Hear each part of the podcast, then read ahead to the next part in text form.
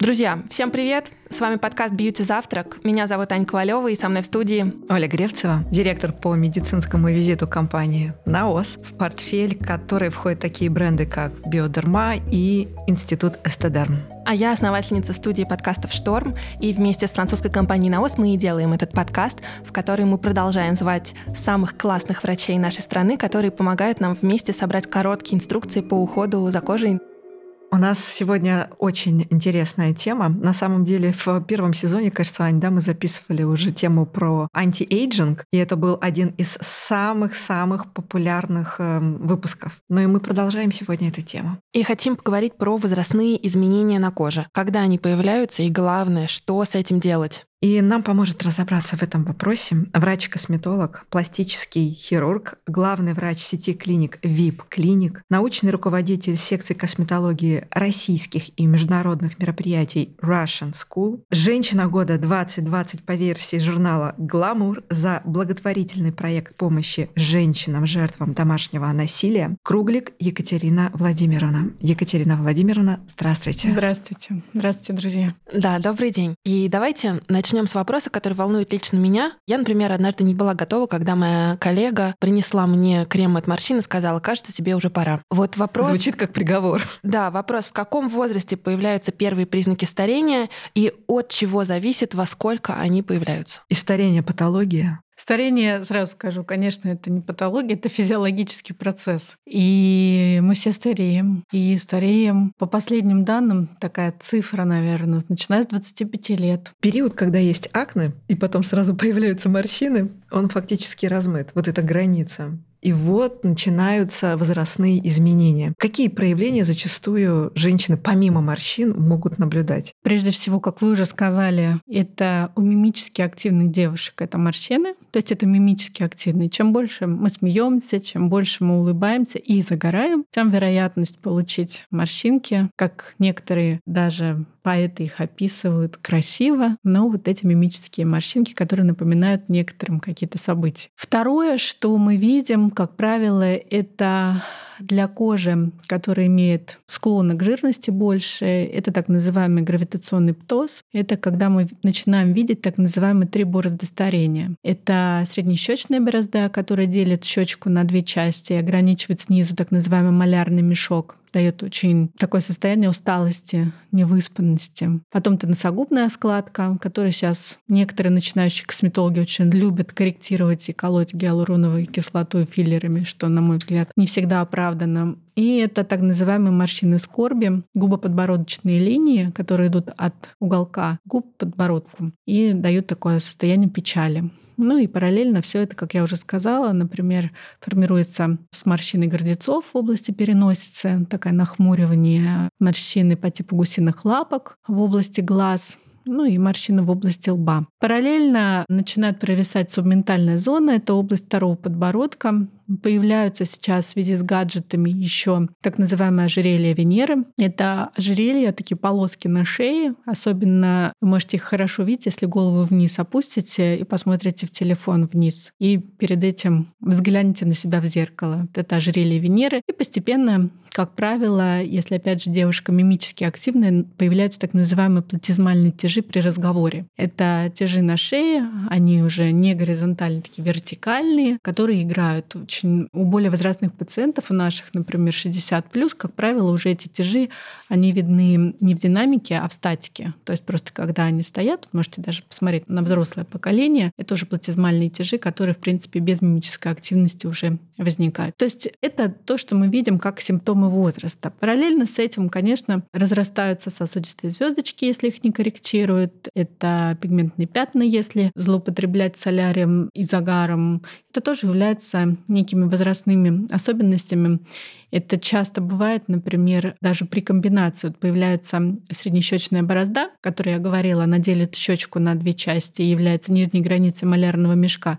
И в этой же зоне, например, может оттенять пигментное пятно. И тогда это вдвойне даёт очень много лет плюсом. по возрасту. При этом происходят изменения области глаз и области губ. Область глаз — это формирование мешков, так называемый грыж верхнего и нижнего века, это опущение верхнего века и, соответственно, птоз бровей. А что касается губ, то это формирование кисетных морщин и это уменьшение объема губ, потому что губы с возрастом начинают поджиматься, и таким образом формируется такой кисетный рот, мы его называем. Наверное, это такие наиболее выраженные изменения возрастные. При этом есть нюансы, на которые не все обращают внимание, но в то же время, например, это так называемый апельсиновый подбородок. В виде целлюлита при разговоре формируются некие ямочки на подбородке. Это тоже может быть признаком возрастных изменений.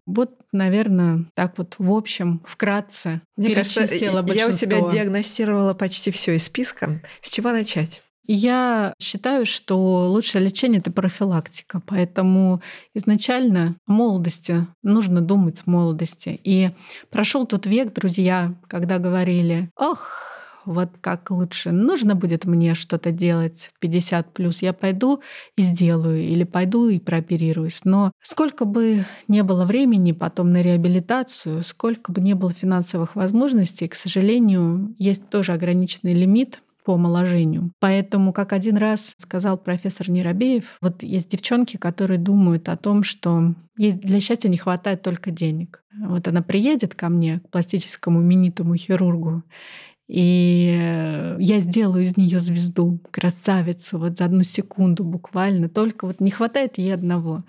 Но, к сожалению, это не так.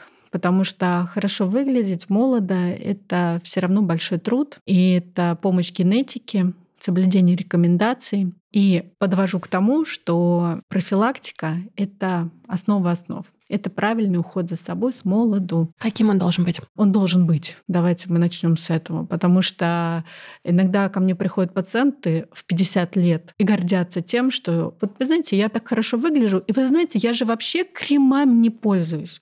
Я не знаю, что это за преимущество, потому что, как я уже говорила, что за кожей нужно ухаживать. То есть с 25 лет минимум вы уже используете кремы, которые подходят под ваше состояние кожи. То есть жирная кожа, значит, такой крем для жирной кожи, сухая кожа, сухое состояние, значит, для сухой кожи. Соответственно, вам в этом помогают бренды, потому что у каждого бренда есть наименование. Это, например, для сухой кожи, это для жирной, это для комбинированной, это для возрастной, потому что составы, как правило, они на самом деле очень схожи. Очень важно в данном случае подобрать такое средство, которое бы подходило вам по комфорту, потому что самостоятельно читать этикетки и разбираться вы не будете, вы не химики, не биологи, это невозможно. Более того, кроме состава, очень важно процентное содержание этих компонентов, очень важна комбинация этих компонентов. Это, правда, крайне сложно. Поэтому важно доверять консультанту и подбирать просто под ваше состояние кожи, чтобы вам подходила отдушка, чтобы вам подходила текстура, и вам было комфортно.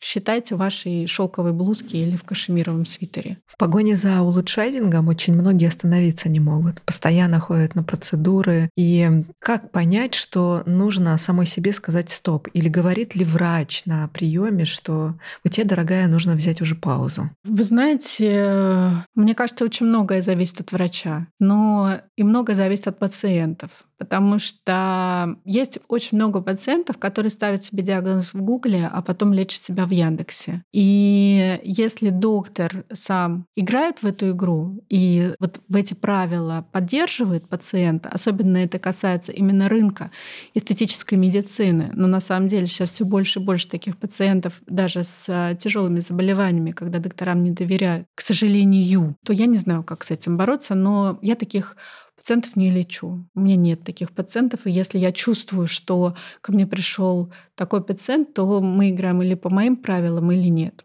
Как крайность, наверное, один из известных людей, Родригалвис, это известный актер, он ведет ТВ-шоу, и он жертва как раз дисморфии, потому что на сегодняшний момент у него более 20 пластических операций, и многие из них закончились трагично, потому что был некроз мягких тканей, в том числе некроз носа, и вот эта вот крайность. Большая проблема в том, что когда у пациента диагностирован Beauty Dysmorphic Disorder, или вот дисморфофобия называется, то он страдает от этого. То есть мало того, что он будет постоянно не удовлетворен полученным лечением, потому что ему будет всегда казаться мало, нужно больше, больше, больше, не так сделали, не так подделали. И это риск для клиник. Но это ни о чем, потому что он страдает. Это большая проблема, потому что у этих людей огромная склонность к суициду.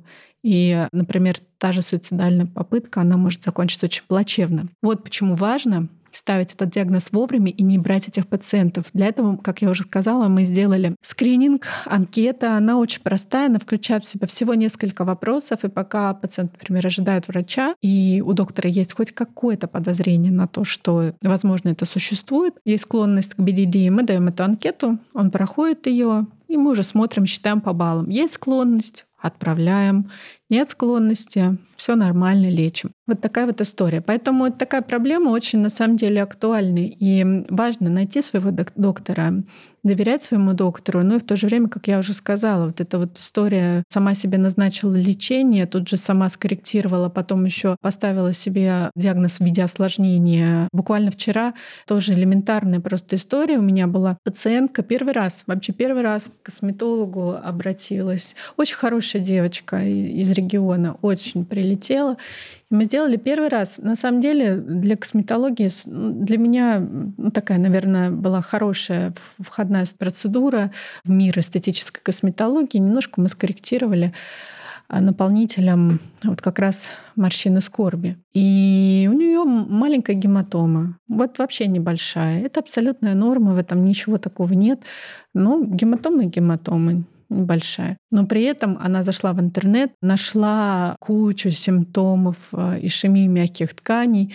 И вы не представляете, как она страдала, пока я не прочитала запрос у себя в директе о том, что: «Екатерина Владимировна, успокойте меня, пожалуйста, у меня точно некроза, нет мягких тканей». Вот большая проблема. И, ну, слава богу, она абсолютно адекватная. Я говорю: «Нет, конечно, у вас небольшая гематома, там 4 миллиметра, простите, 4 миллиметра. И все хорошо, как любая гематома, она заживет у вас в ближайшее время». То есть вот в этом вот основная сейчас проблема, в том числе. У меня вопрос про акне. Может ли появиться во взрослом возрасте? И если появляется, то почему? Конечно. Это целая нозология, которая возможна. Это причин акне 3. Первая причина — это гормональный дисбаланс, который в организме женщины и мужчины происходит. Это может быть связано с различными заболеваниями, поэтому тут тандемная должна быть терапия вместе с врачом или гинекологом, акушером-гинекологом, или с врачом-андрологом, урологом, тоже, если это мужчина. Вторая история, вторая причина — это так называемый дискератоз, когда поверхностный слой кожи очень толстый, и кожное сало не выходит. То есть гормональный дисбаланс, ну, чтобы было правильно, понятно, он стимулирует выработку кожного сала. То есть если кожа тоненькая, то кожное сало просто выходит, и мы наблюдаем жирное состояние кожи. После того, как кожа утолщается, соответственно, она на поверхность не выходит, и формируется вот этот закрытый комедон, о котором я говорила, так называемый внутренний прыщ. А третье, когда присоединяются пропионобактерия акне и эпидермальный стафилококк, стрептококк, пиогенный, и формируется прыщ. Вот и все. 3 причины. Но основное — это все равно гормональный дисбаланс, когда нарушается соотношение эстрогенов и андрогенов, женских и мужских половых гормонов, потому что увеличивается доля андрогенов, как правило, или чувствительность рецепторов меняется, и, соответственно, кожное сало начинает более интенсивно выделяться. Ну, а я хочу похвастаться, потому что Институт Эстедерм только что запустил гамму, которая называется «Прополис Плюс». И это как раз гамма для зрелых женщин, у которых есть и возрастные изменения, и акне. Там в состав входит прополис и феруловая кислота, которая нацелена на борьбу с несовершенствами и возрастными изменениями кожи. А как должен измениться уход с появлением возрастных изменений? Он не меняется, он не зависит от возрастных изменений, он зависит от состояния кожи. Это очень важно, потому что нет такой градации: крем для 40-летней девочки и крем для 60-летней девочки. Потому что в 60 лет девочка может дать еще фору 40-летней. То есть все будет зависеть от того, от ее генетики, от ее образа жизни, в принципе, от стрессов в ее жизни. Поэтому здесь все зависит от состояния. Это очень важно, потому что очень многие спрашивают о том, что вот мне 30. Но 30 — это всего лишь паспортный возраст, друзья. Мы давно уже от этого ушли. И на сегодняшний момент цифры в паспорте, они вообще ничего не значат. И так можно сейчас природу обманывать с помощью многих методов. Поверьте, я это чудо вижу каждый день. Вот как раз вопрос по поводу, как обмануть природу, и какие привычки нужно в свою жизнь внедрить, чтобы выглядеть классно. И, может быть, есть какие-то волшебные лайфхаки, пилюли. Да нет такого, друзья. Хорошо выглядеть — это большой труд. И нет волшебной палочки. Давно уже, кто активный пользователь, все это понимают, что хорошо выглядеть — это, первое, генетика, которая дана нам родителям. Это образ жизни, который зависит от нас с вами. Это то, что мы едим, да? Потому что мы — это то, что мы едим. Мы состоим из этого. Какую воду мы пьем? Нужно об этом тоже задумываться. И я понимаю, что та же вода, не все ее покупают, не все ее могут себе позволить очистить. Но это важно, потому что мы состоим практически все из воды. И какую воду мы пьем, важно. Конечно, это уход, о котором я сказала. Мы всегда должны быть защищены. То есть вот банальный пример. Мы на улицу выходим в мороз. Мы одеваем с вами теплую одежду, но на лицо мы ничего с вами не одеваем. Мы его вообще не защищаем. Оно тоже должно быть одето. И это наша одежка, этот крем. И сейчас в окружающей среде огромное количество, кроме изменения самой температуры, находится большое количество поллютантов, которые оседают на коже и которые в том числе приводят к преждевременному старению. Тот же синий свет, который мы с вами видим, мы его не видим, наша кожа его чувствует от всех экранов LED. Это тоже очень такой важный момент. Поэтому здоровый образ жизни, правильное питание, забота о себе. Также сейчас существует большой пласт аппаратной косметологии. Я как раз хотела про это спросить, есть ли у вас какие-то процедуры любимые, может быть, которые вы можете посоветовать, которые точно работают? Все, что зарегистрировано в Российской Федерации, оно работает. Главное — это правильный выбор для конкретной процедуры конкретного пациента, потому что не каждому пациенту подойдет все. И для этого нужен грамотный врач, как я уже говорила. Из аппаратной косметологии на сегодняшний момент есть большое количество различных машин. Все эти машины, они нацелены, первое, на стимуляцию выработки коллагена и эластина и, соответственно, для получения так называемого лифтинга мягких тканей. Второе — это на работу с пигментацией. И третье — это на работу с сосудистым компонентом, когда на коже есть так называемый сосудистый звездочки. Вот это основной перечень, собственно, методик, которыми мы работаем. Все эти методики, как правило, в основном не повреждают кожу. То есть они работают за счет высокой энергии. Например, сейчас одна из самых, наверное, таких востребованных лифтинговых процедур называется она Альтера. Когда мы берем и ультразвуком на аппарате наносим так называемые точки термокоагуляции на уровне СМАС. СМАС — это то, что опускается в первую очередь, то, что дает нам неровный овал, брыль так называемую.